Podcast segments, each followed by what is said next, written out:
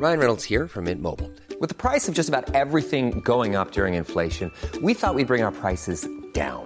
So to help us, we brought in a reverse auctioneer, which is apparently a thing. Mint Mobile unlimited premium wireless. Ready to get 30, 30, bit to get 30, bit to get 20, 20, 20, bit to get 20, 20, bit to get 15, 15, 15, 15 just 15 bucks a month. So, Give it a try at mintmobile.com slash switch. $45 upfront for three months plus taxes and fees. Promo for new customers for limited time. Unlimited more than 40 gigabytes per month. Slows. Full terms at mintmobile.com. This podcast is for entertainment purposes only and does not replace your own financial, tax, legal, or financial product advice.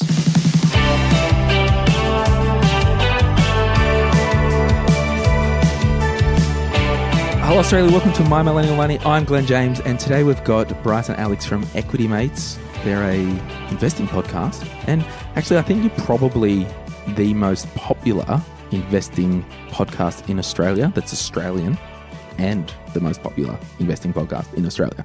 The most popular podcast in general, I would think, Glen. Wow, I'm not Wow, here. he's come out hot. Wow, your, your PR people really did slip you in here.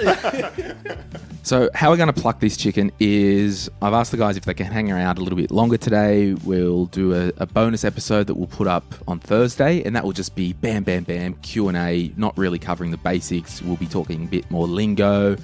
I might ask the guys what they're personally investing in. I might share what I personally investing. I don't know. Don't sue me. Um, I might ask them some other cool stuff as well, and a heap of your questions. nice. Sounds good. But for today's episode, I want to cover off on the basics because we had an overwhelming response of questions in about investing. And a lot of those questions were how do I get started? Are the minimums and all the basic stuff. We're going to talk about some basic terminology in this episode.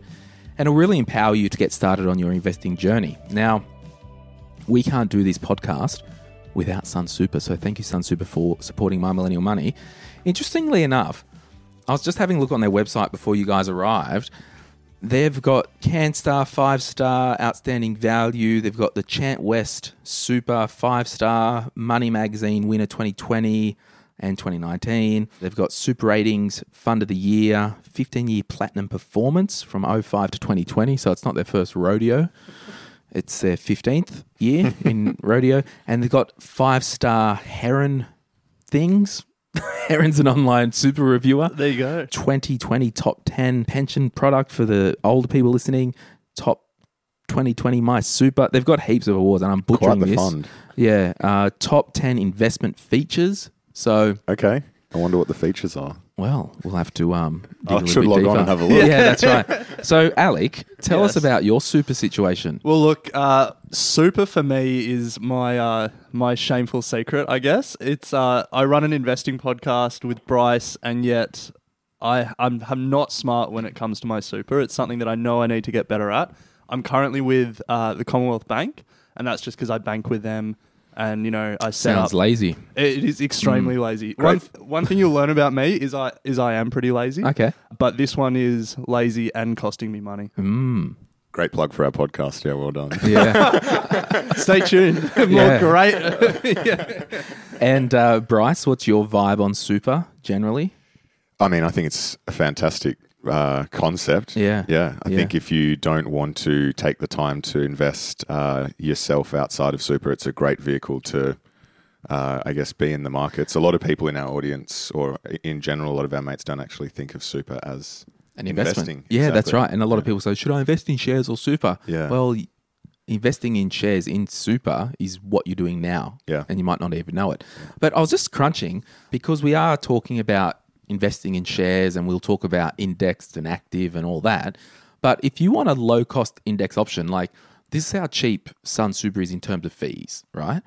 I, I just got up the PDS with their membership fee of 0.10% and their yearly admin fee of $78. If you put 50 grand in and you had half of it in the Australian equity index and half of it in the international index fund, so 50 50 Australian, and I'm not giving advice here, I'm just using an example 50% Australian, 50% international. So that would be a 100% growth fund. The cost to have 50 grand invested in your super with Sun Super would be $228 a year or 0.46% Wow. for a 100% growth fund. Wow. Wow. Pretty maybe, cheap. Maybe I should look at that. Yeah. Bye bye CBA. yeah. So You're probably all cash as well over uh, at no, CBA. no, definitely not aggressive. ag- aggressive cash. Yeah. So there you go. Check out Sun Super. Throw them in the mix if you are reviewing your super fund, and let's pluck this chicken. Let's do it. Let's do it. All right. So, do you want to make a million bucks? Do you want to pose in front of your Ferrari, in front of your G6 jet, in front of your mansion? Well, this is the complete wrong script, Glen. We're not doing it. We're not doing an episode. Oh. Glenn's with his equity mates, Bryce and Ren, and they're talking about all things investing. Still pretty interesting, just not as interesting as a G6 jet in front of your mansion with your Ferrari. Okay, so this this episode's basically built around user generated content because I'm quite lazy as Yeah. well, and I, I did actually curate the questions, and I want to kind of do this narrative. One of the questions from Doug McQuaid, he said. Why invest in shares over superannuation? What are the pros and cons of shares versus super? Now, I'm not answering that now because what I want to say is that type of question, and there was a few of those questions. That's more of a strategy play. That's more of a your personal situation play, and we've got an episode planned just around that question. So Sure. uh, we'll leave that there. But back to you guys. Like, what are your day jobs? I am in the strategy team for customer transformation at Woolworths. Interesting. Yes. Wow. Yeah. Excuse the pun. wow. Yes. Yeah. Um, so yeah, been at Woolies for going on five years now, Cool. and it, the funny side is that Ren works for Coles. That's it. Yeah. Wow. Work together on a podcast, but are rivals Yeah. in our day jobs. So, what are we doing at Coles? We check out Dick, check out Chick. Yeah, that's it. That's it. No, I work in sustainability. Great. So, uh, you know, taking projects to get waste out of landfill, Great. solar panels on roofs, all of that, all of that fun stuff. Wow. Yeah. but hopefully for not much longer. We're sort of gunning to do equity mates full time Full time. as soon as You we can. you know, this is going. your, your boss might hear this. this is true. Let's uh, yeah, we'll leave it as a surprise. yeah.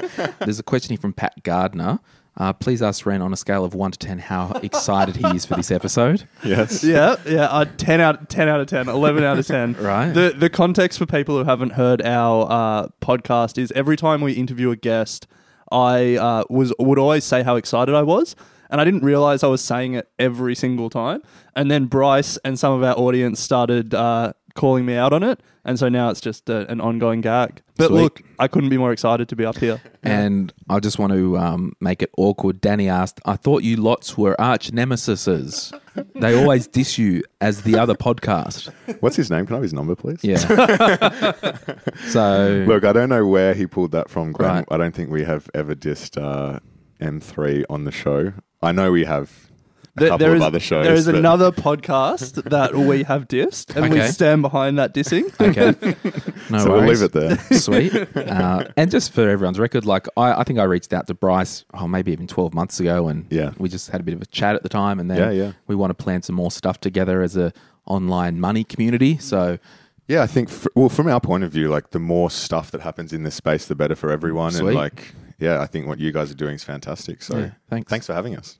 my pleasure. Thanks Quite for the setup. It, it is. It's, Yeah. it's impressive. So if you are watching on YouTube, you can have a look at these guys. Uh, a good voice for YouTube.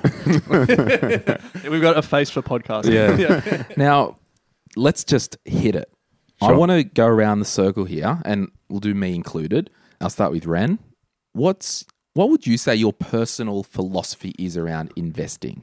Yeah, so I think my my philosophy sort of comes from why I invest. And the the thing for me about investing, it's this unique opportunity to put your money in some of the best companies in the world that go and hire the smartest people in the world and uh, you know i- invest in new markets and new technologies and develop new products all to make their shareholders money it's this unbelievable opportunity that we don't get to in any other asset class to invest in some of the smartest people and the best companies in the world. So my investing philosophy derives from that. I want to invest in the smartest people and the best companies that are available to me and i want to do it at a reasonable price Sweet. And if I can scratch a little bit further, do. in terms of investing philosophy, do you have like a, a view like I do a core satellite type thing in my portfolio? I do. We know you don't do in super because you're not that smart, but I work something out.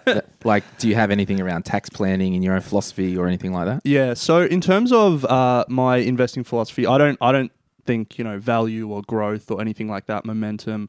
I guess you know the the old quote of great companies at a good price is probably my philosophy.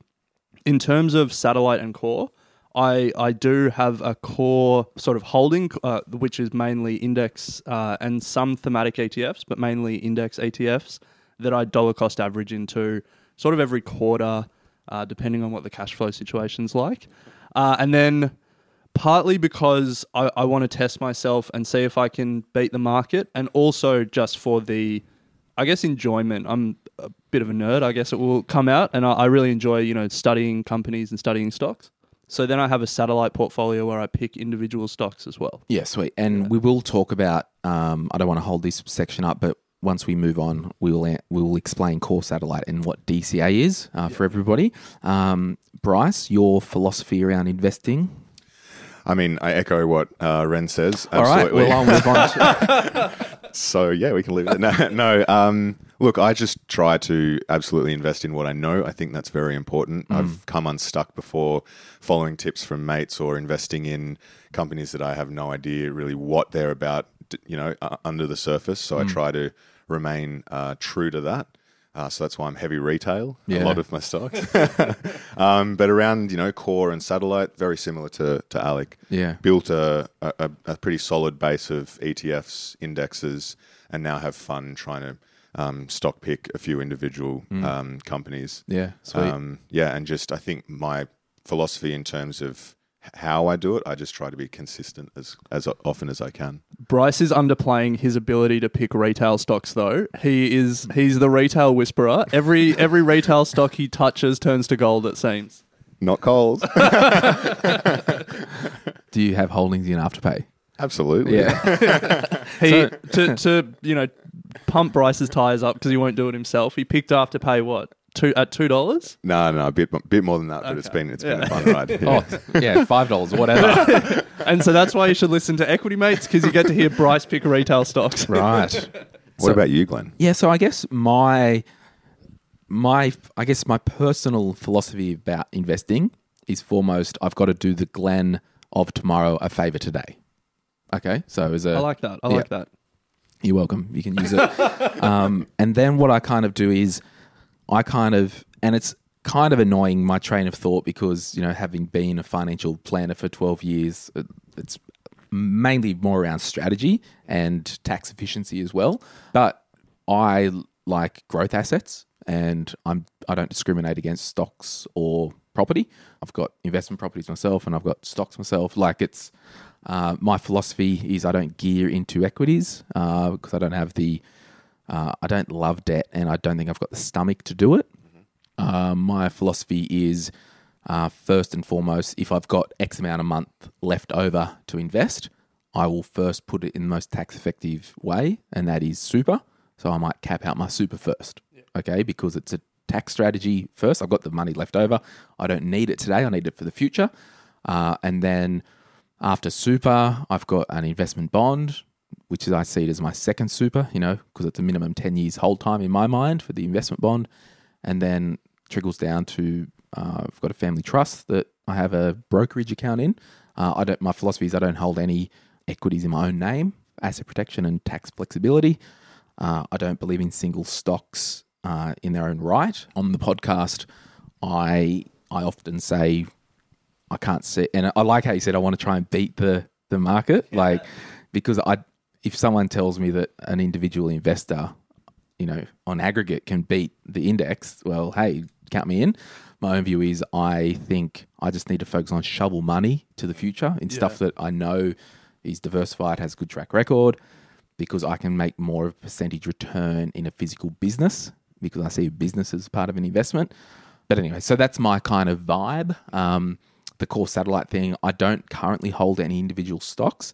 If I was in my practice, I would recommend people look, if you do want to do individual stocks, I'd probably recommend uh, no more than 10% of your total equity allocation, just to really cap that gambling factor because it can be. And half the reason for me is I think I would get too addicted to it. So I've, Interesting. Fair enough. so I've had to go, okay, I just got to chill out, just focus on Why would that be a bad thing? getting addicted to it. Yeah. Uh, have you seen what happens with gamblers who get addicted to gambling? Oh, I thought you meant addicted to the stock market. Well, and that's it. It's like, what if I get the addiction of trying to pick stocks and trade Yeah, gotcha. and then want to go, oh, no, I'm going to go get a personal loan and throw 30 Yeah, grand yeah. in. So for me, my personality, I think it's too much of a slippery slope. Mm. In the bonus episode uh, that we'll do, I'll share some individual stocks that I am looking at and have always been curious for uh, and on. Yeah. But I just want to make it clear like my public policy view is don't do single stock investing. If you are interested, just for the interest point of view, my own philosophy is I'm not doing more than 10% of my equity allocation. I think we should be clear as well. When we talk about individual stocks, we're not talking about day trading or anything like Yes. that. Uh, individual retail investors have no edge when it comes to short term trading. You know, you're competing against uh, professionals with Algorithms. Yeah, exactly. Yeah, and you know, PhDs, you know, out the door, and you know, all the resources and all the supercomputers in the world. Y y- we just don't have an edge in that in that Yeah. respect. Um, Yep.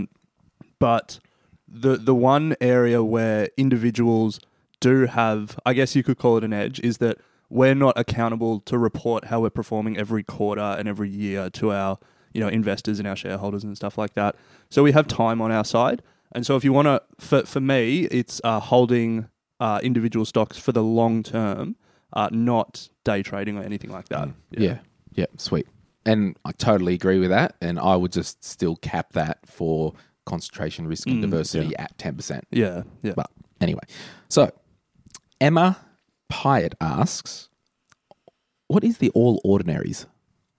The All Ordinaries. Uh, yeah, you'll often see it on the news. I remember it being reported all the time on ABC, All Ordinaries Index. It's a barometer for, I guess, the Australian stock market, top 500 stocks uh, based on market cap. And uh, that's pretty much it, the All Ordinary stocks. So yeah, and and the movement in the all ordinaries is the movement of those basket of 500 stocks. Yeah. So it's just a good finger on the pulse check of what the Yeah. broad Australian market has done. Exactly. Yeah. So you you'll see the all ordinaries. You'll also see the ASX 200, where, which is t- the 200 biggest rather than the 500 biggest. But same principle applies. Yeah. Yeah. And I just want to do some rapid fire basic terminology. Mm-hmm. What's a growth stock? Well, a growth stock is a stock traditionally in the earlier stage of its business cycle um, that has a pretty good runway in terms of revenue growth, uh, customer growth, all that sort of Afterpay, stuff. if you will. Afterpay, Exactly. Yeah. great you're, in- example. you're investing in it because you expect it to be able to grow its business massively over the coming years. Mm. Yeah. And what would you say a value stock is? So a value stock is where the the share price that you can buy it for today is cheap relative to the value of the business. Yes. Yeah. Yep.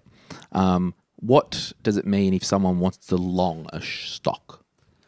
So essentially, you're Long, long a stock. long a stock. Let's go long. yeah, you're you're saying that you're investing in the stock, thinking that the price will rise. So you make money if the stock price goes up. Generally over a longer term. Yes. Yeah. Well, yeah. I mean, Uh, could, You can go long and just for a day if you want. Yeah. uh, yeah, it just means you're generally positive about it. Yeah. Yeah. Just generally positive, good vibes about And- it. I'm going long. Yeah. and what about uh, when people say I'm shorting a stock? So the the flip side of that, you make money when the stock price goes down. So um, there's a few different ways you can do it, but the the long and the short of it is pun intended that you make money if the stock price falls. Do you guys have an episode on options? No, we we steer clear of options, um, both personally, well at least I do, Yeah. uh, and from the the perspective of the podcast. Yeah. It's something I'm getting more and more interested in, but you know, there's more risk and stuff Yeah. like that. So Yeah. for our from our point of view, options, CFDs, all that stuff is sort of Stay not away. not needed really. Like for Yeah. professional funds and stuff like that, they you know help them make better returns. But for everyday and investors, it's probably even like you'd probably just say it's beyond the scope of our podcast. absolutely. Yeah. you can you can make plenty of money in the stock market without going Mm. towards those ex- more exotic investment Yeah. paths. Yeah. And what is an example of a dividend stock? your Woolworths, your Telstra, your Transurban, um, these sort of big companies that Well established, if you will. exactly very mature. You're not going to get huge gains in share price because of the sta- stage they're in, but they just pay out uh, a, a decent dividend yield uh, relative to say growth stocks that sometimes don't pay a dividend at all. Yeah. And weirdly, like, you know, I saw in a, I was in a Facebook group the other day because I'm in some investing Facebook groups and like I'll write a comment and a listener of my Millennial Money will be like, oh, you're in here. Like, yeah, I like this crap. Just like, I don't talk about investing 25 8 on the podcast, but I'm personally interested. Um, someone said, oh, you know, should I get a growth stock or dividend stock? Like, what's the play? A lot of the research I've done over a 10 year period, and correct me if I'm wrong, you guys do this stuff every day, um, every day after hours, after Woolworths and Coles. Um, Definitely after hours. but like, if you look at the long term, even if you just reinvested your dividend, sometimes it can wash up the same as a growth stock anyway. Yeah. So Yeah. anyway, that, but that's a tax discussion beyond Yeah. the scope of right now. Um, what is an index? So an index uh, is a basket of stocks. Um, so similar to what we were talking about with the uh, ASX 200 And or the All Ords, Ordinaries. yeah. And so it just tracks the movement of that group of stocks. Most indexes are market specific. So, uh, you know, like the UK has the FTSE 100, which is the 100 biggest uh, UK stocks. Uh, the US has the S&P 500, which is the 500 biggest US stocks. And so we use indexes to track the movement of overall markets or, you know, the, the biggest stocks in the market. What would you say is? We'll go back to at the start. What would you say is a core satellite approach? A core satellite approach is where you build um, a core of either ETF or indexes. If you are doing individual stocks, then it might be your blue chip stocks, as I said, Telstra and whatever.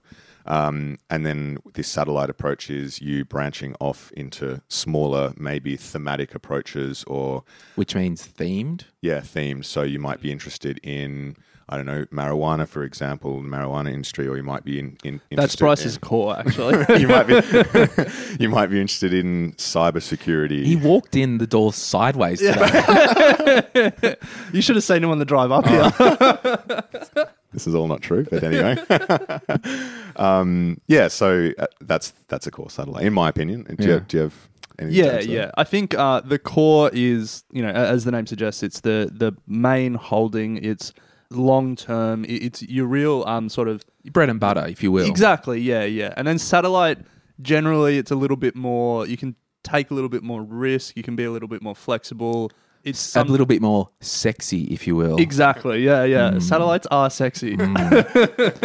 and you, you sometimes might be more willing to lose a bit of money in the satellite approach. It might be money that you don't need and you're willing to lose. And so Mm. you're willing to take a bit more risk and invest in an individual stock that has more upside but potentially more downside as well. Yeah, and I think it's important. Like when I used to uh, do this crap for a living with clients, you'd kind of have your own house view of like what percentages. Like, would you say what percentages would you say is like your own core satellite?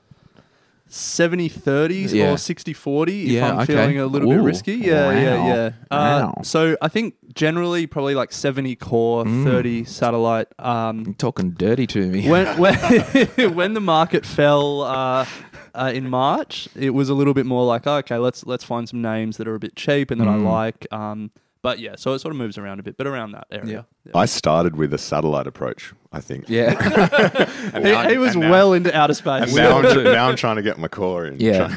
So yeah, I, again in my practice, I would generally go 80-20 just for, because you're dealing with other people's money, and Yeah, yeah, so yeah. Um, for my own approach, if I'm going to do core, it would be the 90-10, just because I don't also don't have time to sit there and research stuff. Yeah. Like Mm, I'm interested, but I'd just rather shovel money. Yeah, yeah, and yeah. yeah. In the bonus, I'll talk about a stock that I'm looking at buying, which will be my first individual stock for like a million years. wow. Um, but Huge. Big move. Oh.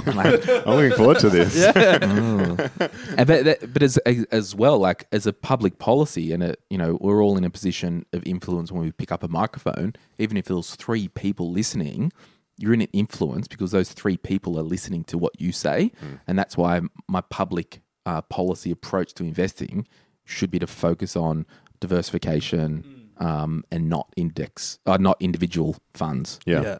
And I think people make the mistake of thinking that you make all your returns in the satellite and the core is kind of boring, but you can make great returns just with index uh, market, you know, average returns, just tracking the index over the long term. The the market does extremely well, so it's not like you're missing out on good returns by prioritizing your core. Yeah, but the problem with the core, well, the problem with the satellite thing, it's a good problem. If it explodes, it will explode and you'll make heaps of money. Yeah. If it doesn't explode and it goes down the toilet, you'll press flush on all your money. Mm, mm. And and this speaks to your own personal risk profile. Like I'm sleeping just as well tonight if someone wants to not have a core approach and just do specky stocks on everything. Like I don't care because it's not me. Yeah. So anyway, we'll move on. Um, We do not endorse the 100% specky stock approach. No. uh, I believe it's called the dartboard approach. Yeah. Um, Although since March, the dartboard has worked extremely well. absolutely. Um, okay, so let's talk about brokerage accounts and what they are.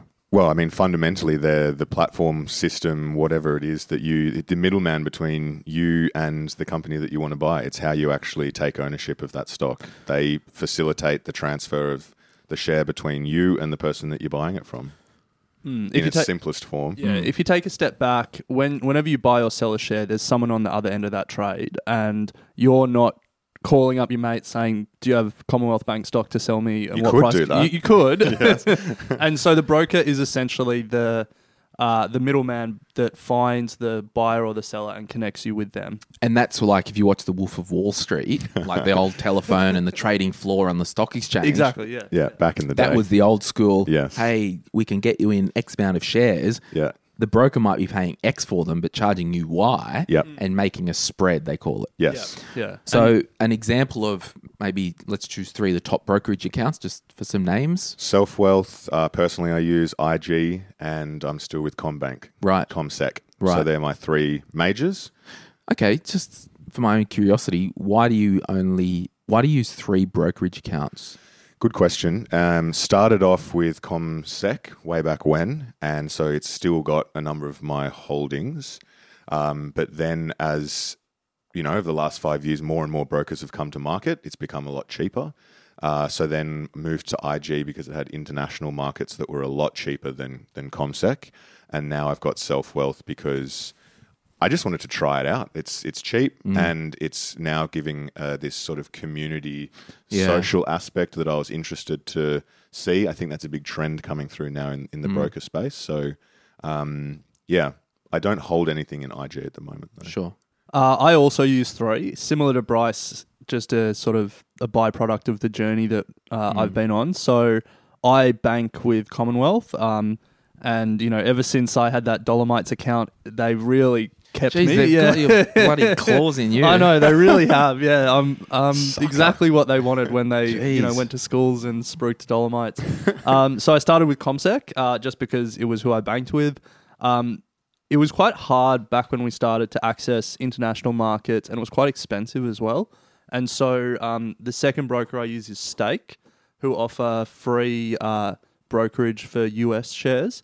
How much are they paying you right now? Oh, nothing, nothing. But look, if they want to sponsor me, uh, you, you know how to co- get in contact.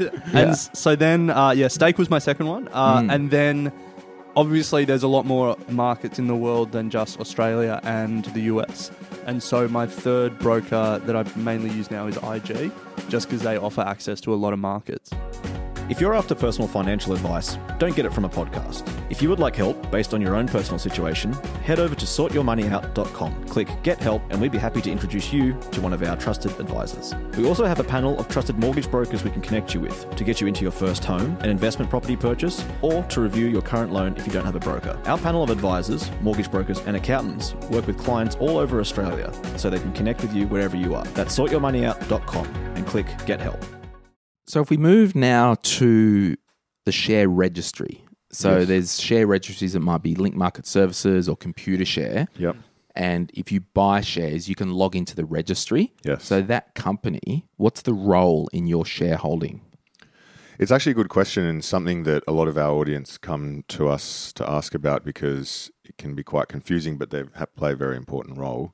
Um, they essentially manage the, I guess, the role of um, of the companies that you're buying shares in. It's there's a lot of admin for say Woolies, for example, with all of their shareholders update their dividend reinvestment plans, update their personal details, all that sort of stuff. So it's the role of the share registry to do that on behalf of these companies. Yeah. So, for example, if I had a company, um, call it Glen James Awesome Club Proprietary Limited. Yes. And it's a good club. It's a I've company. actually already trademarked that name, so Oh, you'll have to come up with something else. um, and I wanted to sell both of you a share in my company. Yes. Instead of me doing the paperwork, like, oh, hey, Alec and Bryce, like, what, what do you want? I just employ Nathan as my registry. Yep.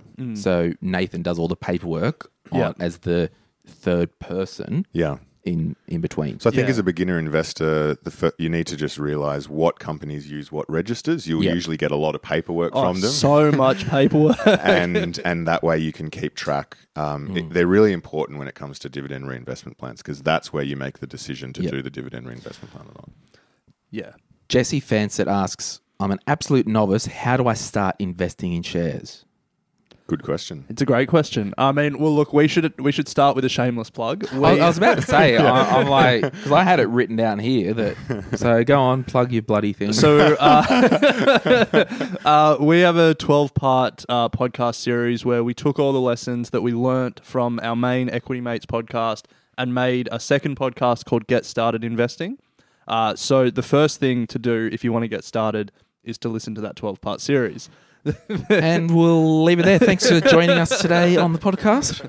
The second uh, thing, well, there's probably two approaches you can take. Um, the first one is more traditional. It's getting your money sorted, saving some money. You're probably looking at, as a rule of thumb, we like to say you want to pay one percent in brokerage or less. So let's say uh, you you save up thousand dollars, and then uh, you decide you, you sign up with a broker and you invest it in you know something something basic to start with, like an index tracking ETF. So that's that's the more traditional way to start investing. The second way that technology has really enabled recently is micro investing, which uh, people might be familiar with uh, Raiz, which used to be Acorns, or uh, CommSec Pocket, or Vanguard Personal Investor, or Spaceship. Spaceship. Yeah, not sponsored, so we'll name them all. Um, and, and they allow you to invest from literally a couple of cents. Um, they they put you in different uh, funds or different ETFs, um, depending on who you go with, and it's a really easy way to just get started with a few cents or a few dollars at a time. Yeah, yeah, sweet. And I guess as well, if you don't want to listen to 12 episodes, um, Trust me, you do. you do. You can, uh, if you scroll back through, we actually did a review of the four platforms that we talked about on uh, on the podcast. But I guess starting out investing in shares, I think you probably, yeah, save a couple of grand if you want to do. If you don't want to do the, um, you know, the apps and want to, you know, step up to the plate to the major league, you might go, well, I'm going to open a SelfWealth account. I might open a CommSec account. I might open an E Trade account. You might then go, I'm going to look at uh, an index and invest into that index, and it might be through an ETF. So we'll just touch on what an ETF is for the people who might not know. Yeah, so uh, if you think about a traditional uh, managed fund, um, they're private. They uh, you know, you, you'd sign up not, uh, you, you'd sign up by, you know, writing to the company and giving them your money. Uh, but now there are exchange traded funds. That's what ETF stands for. And it just means rather than having to buy into a fund privately, you can actually just buy into a fund as you would an individual share. So you sign up with a broker. Uh, every ETF has a stock ticker. You put the ticker in and you just buy it that way. So it just makes it a lot easier to buy and sell these units. And then there's additional benefits like um, that the ETF provider makes the market for you. So there's more liquidity and stuff like that. We don't need to get into that too much. Yeah. It just, uh, in a in the broadest sense, it makes it a lot more accessible and a lot more easier uh, to access these funds. Yeah, because Cara Lee asks for low income earners, uh, where do I start and you know how much of a minimum? I think if you are going to open a brokerage account, you'd almost you just really want a couple of grand, wouldn't you? Like you say one percent, but I don't know. Yeah, we try to stick to the rule of one percent or less. Yeah, Um, I mean, the minimum you need on these brokerage platforms is 500 500 bucks, yeah. So that's the bare minimum you need to get started. Yeah. But yeah, to your point, Glenn, I think, you know, tr- at least try to try to get sort of that thousand mark. Yeah. Um, Yep. And you can get going. If you have two, it means you can chuck grand in each ETF and Yeah, so I just want to like really try and make it as clear as possible. So there's example, there's a company called Vanguard. They're like Yeah. probably the biggest passive index fund investor. Something like eight trillion dollars at the moment. Yeah. yeah. So basically, if you invested in a fund that was a Vanguard Australian indexed fund, yes. you would put the $2,000 in the Vanguard indexed fund or ETF. And then what they would do in the background is just mimic the top 200 stocks on the Australian share market or the top 500, whatever Yep. their fund is. And then maybe every quarter or every month or whatever that company does. So, for example, if there was a company that was number 200 in the fund and then they another company grew and it kicked them out, that company Vanguard would have to make a sale. And, Yeah. and r- they call it a rebalance. Rebalance. Yeah. So basically, what it is, it's a instead of just putting two thousand dollars into Woolworths or Coles, and that's one investment. If you put your money into an index fund, you would effectively perhaps spread it over two hundred or five hundred companies. Yeah, that's the beauty of the ETF that I think is most uh, attractive for beginners. In one trade, you can spread your cash across, to your point, Glenn, the top 200 stocks in Australia, which, from a diversification risk point of view, you're not putting two, your hard-earned 2,000 into one stock and riding, you know, everything on that. Yeah, because if we got dramatic and if I put two thousand dollars into Woolworths and Bad move. Actually, no, general advice only, no specific advice. um, if I personally had two thousand dollars in Woolworths and uh, Bryce, you had two thousand dollars in an ETF that invests in the pro rata balance of the top two hundred, so the pro rata weighting rather. Yeah. So twelve percent of that fund might be BHP, for example. Yeah. Now, if Woolworths tanked, absolutely went in half, I would reduce my holdings to one thousand dollars. Okay, but for Bryce, if Woolworths absolutely tanked, you'd barely see a blip on his return. Yeah. Hundred percent. And that's the, uh, to my point, e- ETFs allow a beginner investor to de-risk and, and diversify in one simple trade. Or an investor like myself who just wants to focus on shoveling money into the Yeah, market. Absolutely. Yeah. I mean, I, I started this uh, show talking about how lazy I was with super. Um, the good thing with ETFs is you can be lazy, but also be making sensible decisions because, as you said, the index takes care of it for you. If companies are underperforming, they get rebalanced to a lower weighting or they get rebalanced completely out of the index. And higher performing companies that are growing their share price get a higher uh, weighting in the index, and so you own more of them. Yeah. And again, like we've got a variety of different listeners, and I just want to reaffirm if you're new to My Millennial Money, uh, we might have somebody who is working a part time job, studying, earning $10,000 a year listening, and mate, they might have a bit of debt. And I know we've got listeners who earn $400,000 a year who are dialed in, sophisticated in their own world. We just need to cover all bases. And I always like to just try and shoot down the middle. So hopefully, if you are an experienced investor, you're still with us and just being encouraged.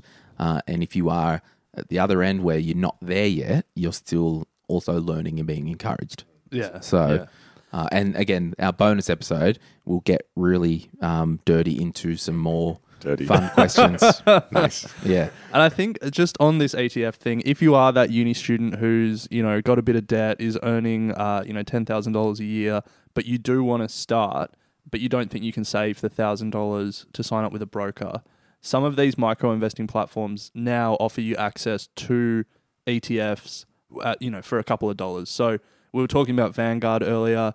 They have a uh, it's called Vanguard Personal Investor, Yeah. and you can access ETFs for a lot less than a thousand dollars. Nate listened. Uh, he actually edited the podcast when we reviewed them all. And at the end of the podcast, he said, Oh, I've just signed up for Vanguard Personal Investor. Nice one. There you go. That's a that's a testimonial right there. I know. Hashtag not advice. Yeah. uh, just saying what Nate did. Did, did you stay with him though? That's the question. nice. There you go. um, so I guess th- another question as well. Like, I've I've put this question in. Like, when is it time to graduate from investing apps, if at all? Like, in your view, like if a listener wrote into you and said, "Oh, I've got you know all my debts cleared, and I'm not just doing roundups anymore, and I want to really give this investing thing a shake for the long term." Do I double down and stay with app X, mm. or do I create a brokerage account and then move my money out and just go to town for the long term that way? I think um, obviously it's a very personal thing, and I can't. There's probably, from my point of view, no set. You know, once you've made ten grand in your um, app, then it's time to sort of switch across. For me, it's just when you feel comfortable that you're going to know how to uh, manage your brokerage account, you know what you're going to invest in, um, then just go for it. I think, this, yeah, there's nothing wrong with the investing apps, but um, The the one thing would just be look at the fee structures for the micro investing apps because some of them might be great for small balances, but if they're charging a percentage, you know, every month or every quarter or every year, then as your balance grows, it becomes a pretty bad option compared to just signing up with a broker and buying them outright. Now, I'm not 100% sure what all the different uh, platform f- fee structures are. Oh, aren't but- you? That's why I got you here. We're macro investing, not micro investing. but um, yeah, I w- that would be the one thing that I think. Other than that, I, I think Bryce is right. Um, it, it's sort of a personal thing. Um, you know. I I actually think I've got. I was just thinking on it then. Like I love what you guys said, but I think I've got the perfect example and the perfect answer. oh yeah, Yeah. Are you going to shouldn't- share it? Shouldn't or- have even asked us. Should have just told Oh, I, us. no, I, I only Or thought of was it that- after you was it a finished. test? no, I only thought should of we it ask? after. Or should we ask you the question? Yeah, then? ask me the question. when when is the perfect time to jump from small time investing apps to the big league? It's a great question. Glad you asked. Um, I actually think as your balance grow. So number one, if you're just using these small apps for roundups and it's set and forget, you might just use that for short term savings mm. that Yeah. you forgot about. Okay, Yeah. for example. So yeah, sure, you don't want to invest, in my view, for any time under five years, but if you if you can make money by using roundups, awesome. Go to town, do what you want. But I think if you actively say, I want to start to be an investor, and you actively is starting to put X amount of money into your uh, app, okay, I think as your balance grows and the more that you are dialed in and are learning, the right time will be when you've done your own research and then decide to, based on your own experience, because the more money you get on a platform or somewhere, the more interest you'll take in the money. Absolutely, Yeah. absolutely. That's one of the biggest things we say on the Get Started Investing is that people often have the use the excuse that they don't know enough to get started. Hmm. You you you're never going to feel like you know enough, I don't think. But to your point, Glenn, once you're in, you then become so much more into it, and you take interest If in you- what you're doing. If you feel like you know enough or you know everything, you've left it too late. yeah, so I think it would just be a natural progression of your investing. And it's the same with um like all these podcasts and tech gear. Like my first camera that I bought was a Canon uh, DSLR, okay, and I used it for videos. Oh, the more I used that cam- camera, the more I learned that oh, Canon it was actually better for photography, not video. Yeah. Then the next one I bought, I bought some uh, Panasonic Lumixes. They were more expensive, and it was good for video because it did more than thirty minutes recording, and it was 4K and all this. And then we outgrew that, and now I've got Blackmagic gear. So it wasn't that I started my photography and videography crap going to Blackmagic. I had to start a natural learning and education progression. Hmm. And this is what, yeah, and I think that's what people don't think about when it comes to their investing journey. They feel like they need to know everything, but you, hmm. you don't. You don't. And these apps are a great way to hmm. to Yeah. get exposure, just to the, the way that they set it out in terms of understanding a- asset allocation. You know, Aussie stocks, international stocks, bonds, cash. Just yeah, it's a good way to get involved. The, Yeah. the other thing that will probably nudge you towards fully investing from micro investing is that they're all constrained in their own ways in terms of what you can buy. And so hopefully, you know, as you learn, as you get more interested, you're like, I want to own that, but I can't through that up, and, that'll push you. And on. that's my exact scenario when I went from cheap Canon DSLR to Lumix. The more I was woke in this mm-hmm. photography videography thing, the more I learned that if I wanted to buy direct shares in Amazon, I couldn't do that with Raiz, Yeah, exactly. Yeah. for example. Yeah. So, oh, that's cool. So, we might wrap it up there with our first little podcast because Nice. we're going to have a quick break, top up the waters, Yes. and we'll come back and do a bonus one. But again, I just wanted to use this episode to just really uh, welcome the guys into our ecosystem. I would love to just do a podcast episode every three months, just come up or I'll come down. We just talk shares and crap. We enjoyed the drive up here. It was Yeah, good it wasn't fun. bad. Yeah. yeah, I mean, Loving the studio. Yeah, so- yeah, I mean, we'd love to do that. Yeah. So I just want to be encouraged because like there's some really good questions here mm. and and to be honest, the only reason why we're not just going to keep recording is we want to keep each episode under an hour.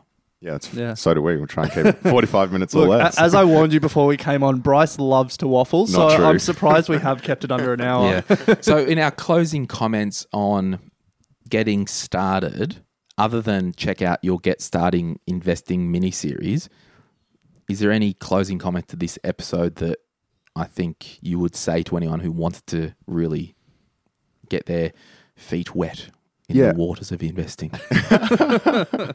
I think we've covered it all, and we kind of just touched on it then.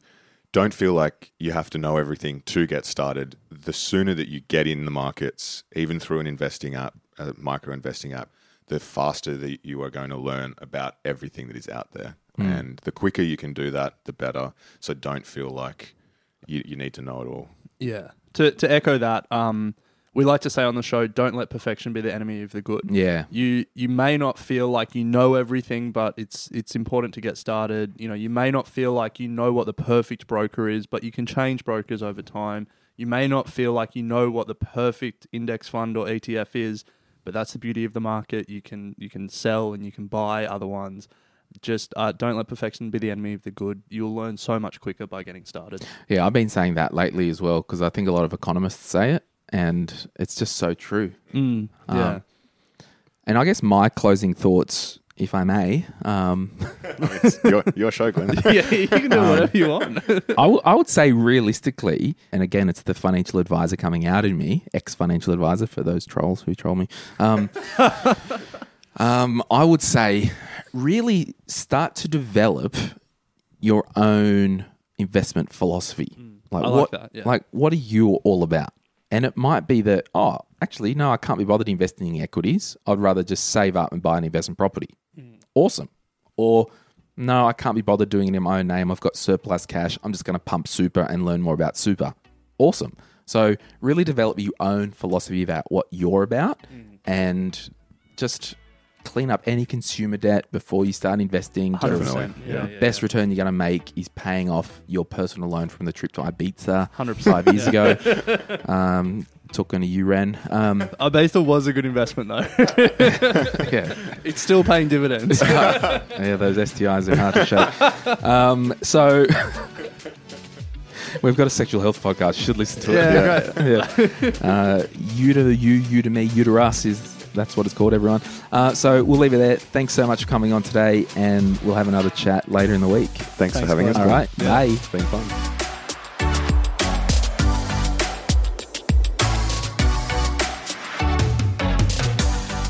We acknowledge the Darkinjung people, traditional custodians of the land on which our studio sits, and pay respect to their elders, past and present. We extend that respect to Aboriginal and Torres Strait Islander peoples who may listen to our podcast.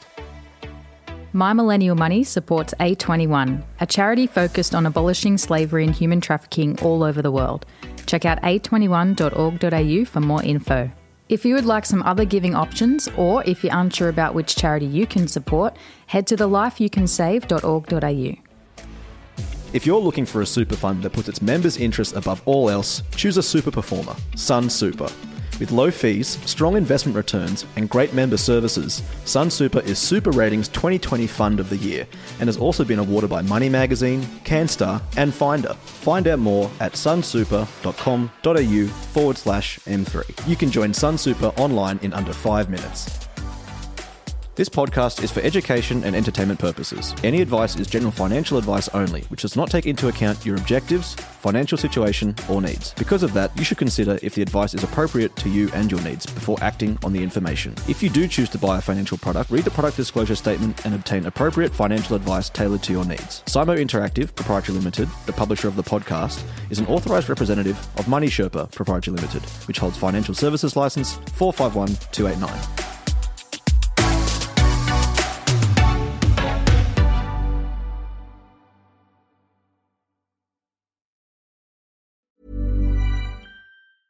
Mom deserves the best, and there's no better place to shop for Mother's Day than Whole Foods Market. They're your destination for unbeatable savings, from premium gifts to show-stopping flowers and irresistible desserts. Start by saving 33% with Prime on all body care and candles. Then get a 15-stem bunch of tulips for just $9.99 each with Prime. Round out Mom's menu with festive rosé, irresistible berry chantilly cake, and more special treats. Come celebrate Mother's Day at Whole Foods Market. Planning for your next trip?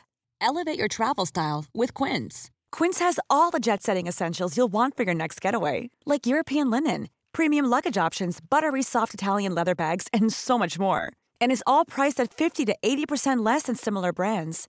Plus, Quince only works with factories that use safe and ethical manufacturing practices.